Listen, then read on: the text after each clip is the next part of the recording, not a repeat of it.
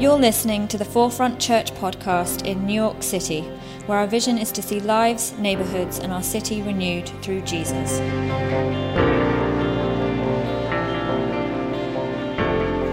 I'm walking around with my friend the other day. We're walking down the block, and uh, he says to me, he's like, "Hey, you know, I'm a little. I'm thinking maybe I should. Uh, maybe I should stop watching some of these shows that have like gratuitous violence and, and crazy sex scenes and all the rest. He's like, man, they're, they're really intense. And I'm like, what are you talking about? And he was like, you know, like Game of Thrones or True Blood or, or, or True Detective or any of these. He's like, it's a lot. It's a whole lot. And I was like, oh, I was like, man, I guess you're not reading your Bible then. And he goes, he goes what do you mean? I was like, have you read your Bible lately? I was like, man, it makes Game of Thrones and True Detective look like a kid's story. I was like, and then we put that in the kid's story. So it's, it's, it's a mess. Like this story of Samson is a mess. This is a violent, violent story. This is an incredible story. This is a messed up story. Um, this is a story that has uh, deceit, lies, adultery, rape. It has the senseless killing of animals. It has prostitution. It has the killing of no less than 5,000 people. And it has, quite possibly, one of the cheesiest lines that you'll read in all of the Bible. It belongs in a terrible action movie, but it is in the story of Samson. And so, this story of Samson is one we're going to talk about today. And as we talk about it today, I got to be honest, I was reading through it. Man, there's so much here. Like, there's so much here. We could, we could talk about Samson for a good three, four weeks and never scratch the surface on how many themes run through this story. There is so, many, there's so much here, so many themes. And I've told you every week in our um, Retold series, I've said, hey, listen, let this be the beginning, right? So don't take my word for it. Go back and read the story yourself and take a look at it and listen to it and all the rest. Uh, and this week, I really mean that, okay? I really want you to go back because what I'm about to say to you today is just like I'm barely scratching the surface on what this story really is or what it's really about, okay? So let's talk a little bit about Samson, shall we? And let's go to the book of Judges. I want you guys all to get your uh, apps out or your Bibles out. I want you guys to go to Judges 14. We're going to start there. And because I I have so much to talk about, we're actually going to just, you're just going to scroll along, okay? I'm just going to tell the story and you scroll along with me. But before that, what I'm going to do is I'm going to start in Judges chapter 21 because Judges chapter 21, verse 25 says this It says, In those days, Israel had no king, everyone did as they saw fit. In those days, Israel had no king. Everyone did as they saw fit. There's a little bit of anarchy going on, right?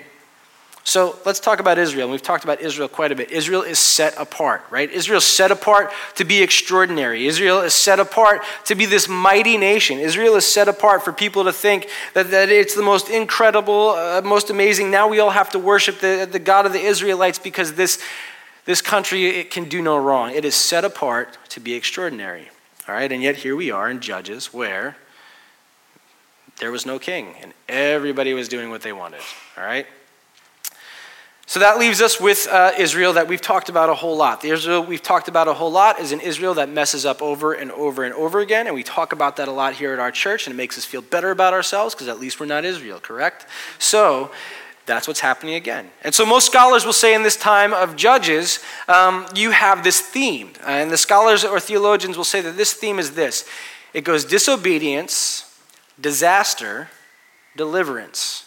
Disobedience, disaster, deliverance. That's the theme of Judges. And the person that embodies the theme of Judges more than anyone else is this man named Samson. Now, Samson, like I said, he is set apart to be extraordinary as well. In fact, his birth story is very, very similar to the birth story of Jesus. It turns out that an angel of the Lord comes, an angel of the Lord says uh, that he will be set apart, that Samson will be set apart. He is extraordinary, and he will help his people.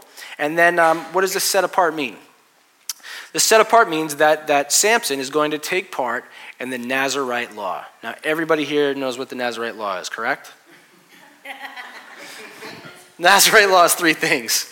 Number one, you can never touch anything dead. That means you can't touch the dead poultry in your freezer. It means you can't touch your dead Uncle Artie, okay? You can't touch anybody. That was really insensitive. You can't touch anybody who's dead, okay, or anything that is dead. All right? Secondly, you can't have any grapes. No wine, no jelly, nothing that's made of grapes. You can't have it. And thirdly, this is the one that we know more than anything else uh, you can never cut your hair. because it's in your hair that you have strength. Okay, so this is the Nazarite law. So in Nazarite law, uh, most people, the, the most religious uh, of them all, the holy of all the holies, the, the top people that follow God's law, the, the ones that are super spiritual, they follow this Nazarite law for 60 to 90 days. Samson has been asked to follow it for his entire life. Okay, so we see how much he's set apart. We see how much he's asked to be extraordinary. And, uh, and so, how does Samson do? Well, we don't really know very much about Samson's childhood.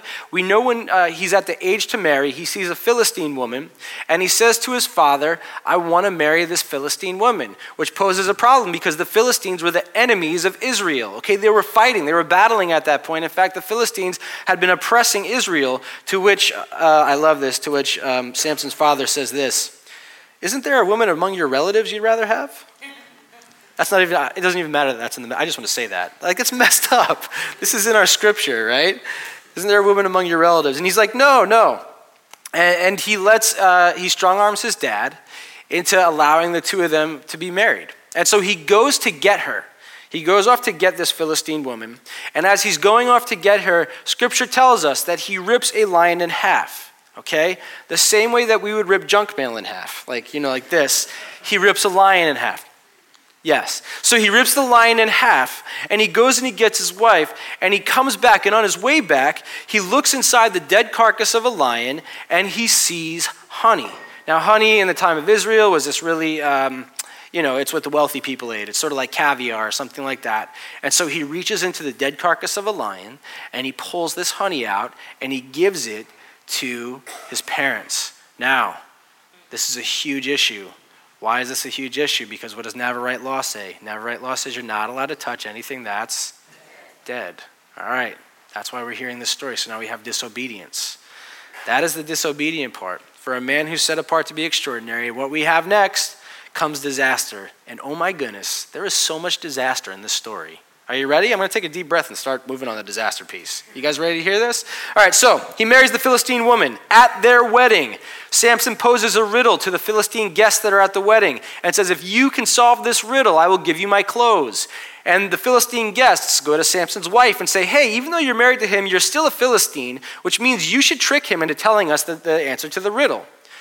She goes, Okay, I am still a Philistine. I will trick him, and I will tell you the answer to the riddle. So she tricks her husband tells the answer to the riddle. They get the answer to the riddle. And what does Samson do when he finds out about all this? He does what any sane person does who lost the answer to a riddle. He kills 30 of the men because that's what you do when you lose out on a riddle or a bet or whatever. So uh, Samson's dad hears about this. Samson's dad is like, is like this, this is crazy. She gave up the answer to the riddle. And so Samson's dad gives Samson's wife to somebody else. Give Samson's wife to somebody else, okay? Samson's wife goes to somebody else. Samson comes back and says, Dad, why did you do that? This is biblical, this is scriptural, it's in your Bible. Samson's dad says, It doesn't matter, her younger sister is hotter anyway. Like that's that's read it. It is in your Bible. Read that. Okay, so that happens. That makes Samson really, really angry. What does Samson do? He goes and he finds 300 foxes. How many of you have ever seen a fox before? How many of you have seen 300 foxes before? Me neither. He goes, he finds 300 foxes. He ties their tails together, all right? So ties their tails together pair by pair and then sets and then sets their tails on fire. And then sends these 300 foxes with their tails on fire into the grain of the Philistines, destroying all of their grain that they need for living and eating. Okay? So that's what happens. So at this point, the Philistines are upset and they come back and they burn alive Samson's father and Samson's wife. Are we following all this already? Have you seen any of this in True Detective? Have, have, like, this is messed up stuff. Am I not right? This is a crazy story. And it's, it's all right there. It's all right there. Go ahead and read it through. So, Finally, the Israelites, they come and they go to Samson and they go, Samson, you are a mess, man. We can't even have you in Israel anymore. You need to get out of here. And Samson goes, That's fine, I'll leave. But you need to do me a favor tie me up, okay? Tie me up and take me back to the Philistines. And so they tie Samson up, they take him back to the Philistines. The Philistines see Samson tied up, and what they do is they say, This is our chance to get Samson. Samson breaks out of the, the rope because he's strong, and he picks up the jawbone of a dead donkey. And with the jawbone of a dead donkey, Samson kills 1,000 Philistines. Okay? Are we following? You with me? And this is where we get the cheesiest line in all of Scripture. You ready for it? And I'm quoting, I'm just quoting. With the jawbone of an ass, I've made asses of them. it's in your Bible. Look it, look it up. It is there. It is in your Bible. I, I can't, you can't make this stuff up. It's amazing. Try finding that in the children's Bible, right? But I'm not done. I'm not done. Because Samson runs into this woman, Delilah. And Delilah is a prostitute. He starts sleeping with Delilah. And Delilah says, Tell me the secret to your strength. And he goes, I don't want to. And she goes, Do it. And that happens three times. And then finally, he tells her, The strength is in my hair. So what Delilah does is while Samson is sleeping, she shaves his head. And the Philistines come in and they attack Samson. And they put Samson down in the basement of the Philistine temple where they gouge his eyes out and they make him mill grain. Kind of ironic, right? Getting him back for what he did with the foxes. They make him mill grain. So there's a, a, a giant party and the giant party is at this Philistine temple, and most scholars will say that there was probably four to 5,000 people there. And the king of the Philistines says, You know what? Let's get Samson up here so we can humiliate him, so we can show everybody what has happened to him, all right? And little do they know that his hair has been growing back while he's been down there milling grain. And so they bring him up, and this is what he prays. He prays this prayer He says, Sovereign Lord, remember me, please God, strengthen me just once more and let me with one blow get revenge on the Philistines for my two eyes. And then this happens. You ready? Then Samson reached toward the two central pillars on which the temple stood, bracing himself against them his right hand on the one and his left hand on the other. And Samson yells, Let me die with the Philistines, and then pushes with all his might. And down came the temple and the rulers and all the people in it. Thus he killed many more when he died than while he lived. The end. that is the end of this story. Man. Wow. Disobedience, disaster, where, where's the deliverance? Where is the deliverance? I don't see any deliverance in this story. Here's a man who's set apart to be extraordinary, right? Here's a man who is set apart by God to help the people of Israel. We see disobedience, we see disaster, but we don't see any deliverance. Why is that? Why is that? I got to ask you guys a question, and it's going to be, I just admit, it's going to be a corny question, okay? But here it is. Are you set apart to be extraordinary? Are you? Nobody's answering because everybody's like, Of course, I'm set apart to be extraordinary. Are you set apart to be a game changer? Are you uh, set apart to be a legacy maker? Are you set apart um, um, to, to, to leave that, that piece of you that people will remember that say the world is better because you're here? Are you that person? And nobody's answering because none of us want to be mediocre. You know, like none of us, when we think about who our spouse will be or our significant other, none of us say, mm, I just hope that my significant other is mediocre. I can't wait. None of us do that. You know, my kids, when my kids are around, I go, kids, you're doing so well in math and reading, and oh, you're doing so well in taekwondo. I need you to stop by about 47%, okay? Go back towards the middle because you're too good. Get back to being mediocre, right? We don't do that. We don't. And yet, there is something that Samson does, something that we do. Every single one of us in this room, we all do it, and we do it every single day, and this is what we do. We stop ourselves from being extraordinary because we believe that we have the right to be immediately gratified. We stop ourselves from being extraordinary because we believe that we have the right to immediate gratification. Here's what Samson says in verse 15, or in uh, chapter 15. He says, This time I have the right to get even with the Philistines. I will really harm them. Then again in verse 7, Samson says, uh, he makes a vow. He says, I will never stop until I get my revenge on all of the Philistines. We believe that we have the right to immediate gratification. And so, believing that we have the right to immediate gratification, we make decisions that keep us from being extraordinary. We make decisions like, um, like you know what? Uh, this probably won't help me in the future, and, and I, I, really don't have enough money to get it, but it'll make me feel okay now, so I'm going to buy this thing even though I have mounting credit card debt. We might say, you know, I want my body to feel good. Uh, I really do, and even though it's not going to help me in the future, you know what? I'm going to sleep with this person I just met. I'm going to take this drug that'll help me feel better right now, this, this thing that's going to hurt my body more than it'll help it in the long run. I'm going to uh, overeat. I'm going to not eat because at the end of the day, I, I need gratification right now. When we believe we have the right to immediate gratification, when we're angry with somebody, what we end up saying is uh, nothing. We end up saying nothing. We end up giving them the cold shoulder. Or some of us, God, I hope nobody in this room posts really ambivalent things about Facebook about that person, right? Without ever naming them. Or maybe we send out a sarcastic text because that person needs to know right now that I am angry, I am upset. We believe that we have the right to immediately tell people what's going on. Immediate gratification, and immediate gratification just means that we are burning the tails of proverbial foxes. It means that we're picking up jawbones and wasting our time slaughtering people instead of reconciliation. And we believe that God needs to be pushed out of the driver's seat and that we take over and we say, we have the right to get this right right now. That's what we believe. When I was in uh, like fifth grade, maybe, fifth grade, I, I wanted a pair of Reebok pumps. You guys remember pumps? Guys remember? They have them still. I think I might buy another pair. Um, I really wanted them badly. And I did a bunch of chores. So my parents were like, oh, you did a lot of chores this summer. You can have them as your new school shoes. Raise your hand if you got new school shoes. Come on. Good, good. A lot of us got new school shoes. Excellent. Um, and so I was pretty excited because I wanted these pumps really bad. And so uh, uh, we were on this family vacation. We had to stop at the store while on family vacation to get some toiletries and stuff. It was like Kmart, but it was worse. It was called Ames. And you guys remember Ames? So we had to go to Ames. And we go to Ames, and there on the, on the rack are the, uh, you know, like the Bobo Reebok pumps. You know what I'm talking about? Like the fake ones, the plastic ones, um, the ones that sort of look like the pumps but aren't really the pumps. You guys remember those? You know what I'm talking about? Some of you do. Okay, good. And so I'm sitting there and I'm going, oh, that's close enough. They look like pumps. And so I go to my parents. I go, Mom, Dad, this is what I want. And they go, Really? That's what you want?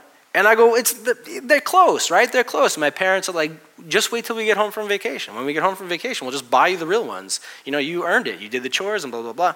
And, uh, and I go, no, no, I want these right now. And so they go, okay. So I buy them right then and there. And it was my first day of fifth grade. I'll never forget it. I was wearing a nice pair of Bugle Boy khakis, and I popped on my, my plastic fake Reebok pump wannabe sneakers. And it was the first day I was allowed to walk to school by myself. So I got my backpack and I started walking with my friend, and I looked down, and my sneakers were busted. Like they both had broken right away on my first day. And I got home. And I was like, I need new sneakers. And I'll never forget, my dad was like, not till December 1st. And then I got this calendar that I had to mark till, till like December 1st. like it was like this big lesson. Why am I telling you this story? Just because. I just feel like it. Um, no, no, no. You, you, know what it is? It, we, this right, this right to immediate gratification. This right to immediate gratification basically what, what it means is, is, is that we're not creating ourselves or, or we're not being the, the, person god who intended us to be we're this knockoff version we're this fake version we're this version that breaks easily we're this version that doesn't matter. We believe a lie that says we have the right to be immediately gratified and we are not set apart to be extraordinary. We're not set apart to be the person god intends us to be.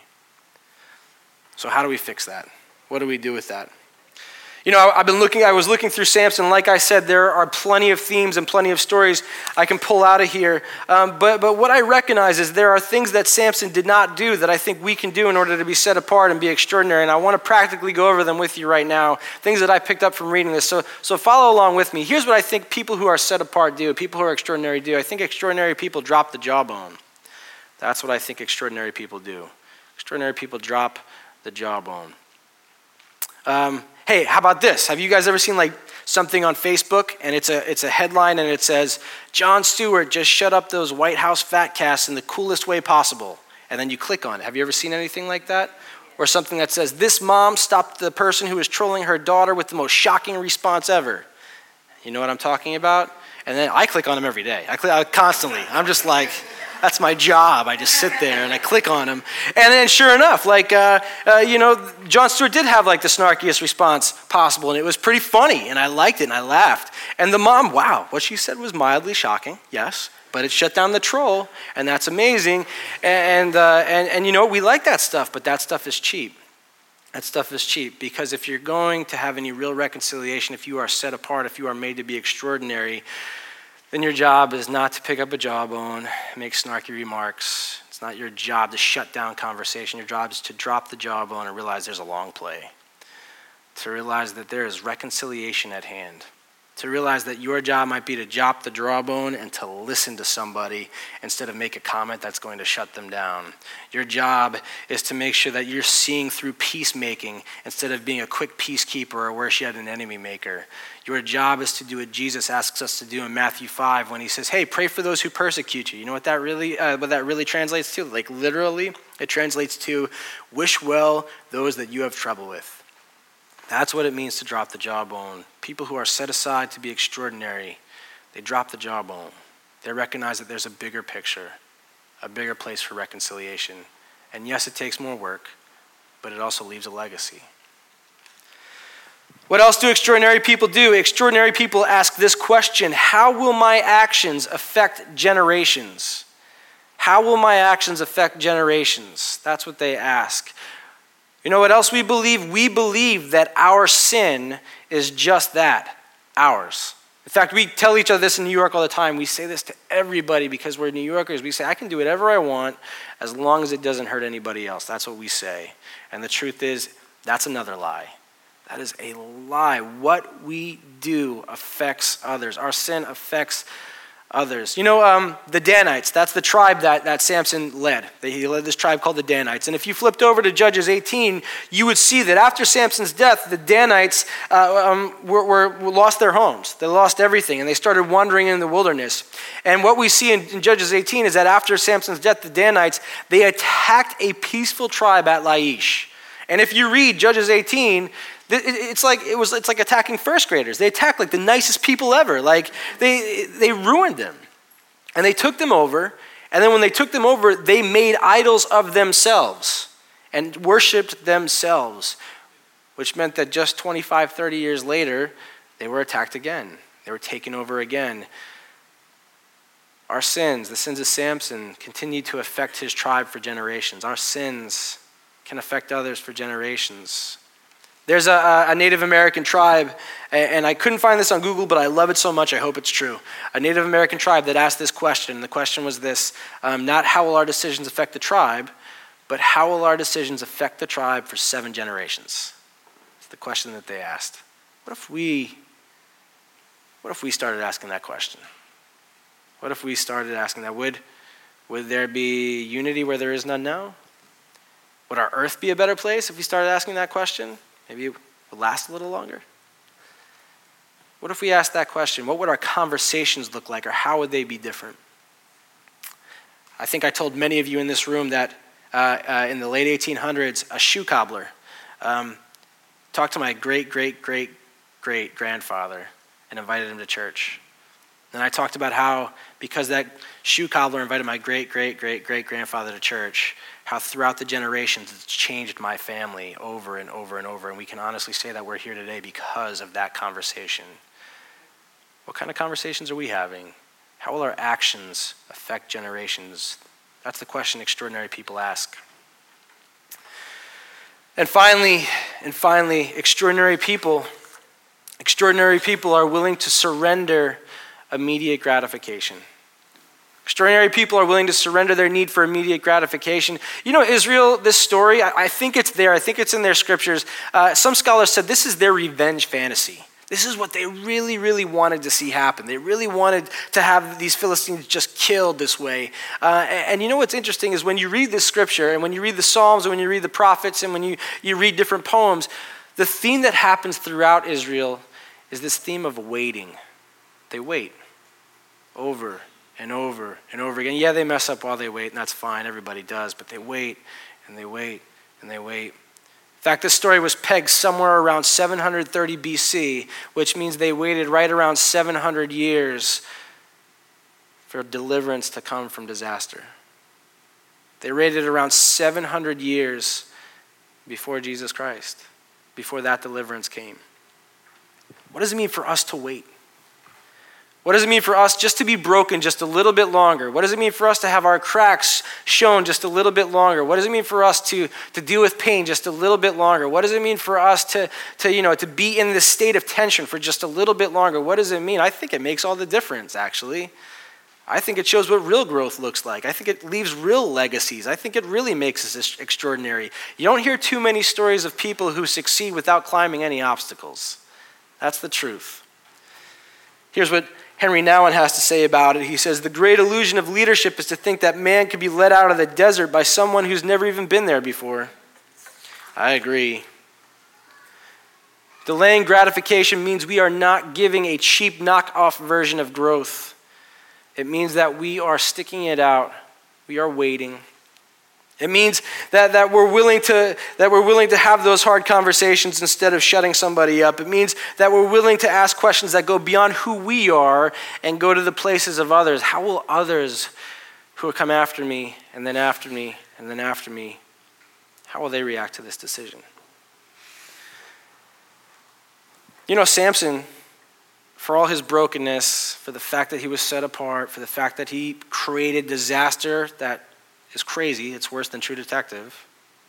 You know, he was named one of the heroes of Scripture.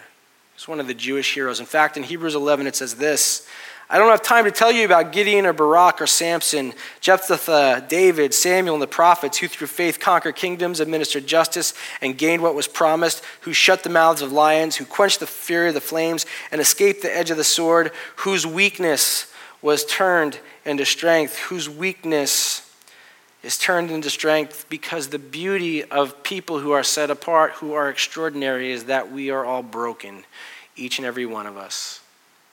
And the beauty of all of us, those of us that are extraordinary, is we don't necessarily have to get it right. The beauty is that God uses us because there is deliverance. There's deliverance that the, that the Israelites waited for. There's deliverance that we have, and it comes when we, when we walk up and we take the bread and we dip it in the juice and we're reminded of the fact that there's deliverance in the death and resurrection of Jesus Christ. It's that death and it's that resurrection that allow us to be set apart as extraordinary. And it's that death and resurrection that allow us to, to deal with the disobedience, and I hope not many of us deal with disaster, but it's that that allows us, through the power of Christ, to deliver others. And this is so important that I'm going to read it to you because this is what it means to be extraordinary. It means that we gather around this table to celebrate the one who gets it right for us. We celebrate the one who loves us so much that, that, that he uses our brokenness to change generations and who shows such radical grace that we can even attempt that same grace to others in return, and who says that us, the most extraordinary, are the ones that come and take this, take this bread and dip it in the juice knowing that our worst wounds are there, and knowing by the grace of Christ our worst wounds set us apart to be extraordinary. They set us apart to be the best healers. Amen. Heavenly Father, thank you for stories that are out of this world that rattle around in our brain and that show depravity and everything else. And thank you for your redeeming work within them. Thank you for continuing to redeem us in the midst of our disobedience, the midst of our failure. And thank you for the promise that you have set us apart to do way more and to do it better. Thank you so much, God, for the, for the fact that when we fall down and when we're broken and when we tie foxtails together, Lord, that, that, that you've done it for us through Jesus. We pray that we would recognize that and because of that, do our best to bring peace, to bring shalom that you intended to this place. We pray this in your name. Amen.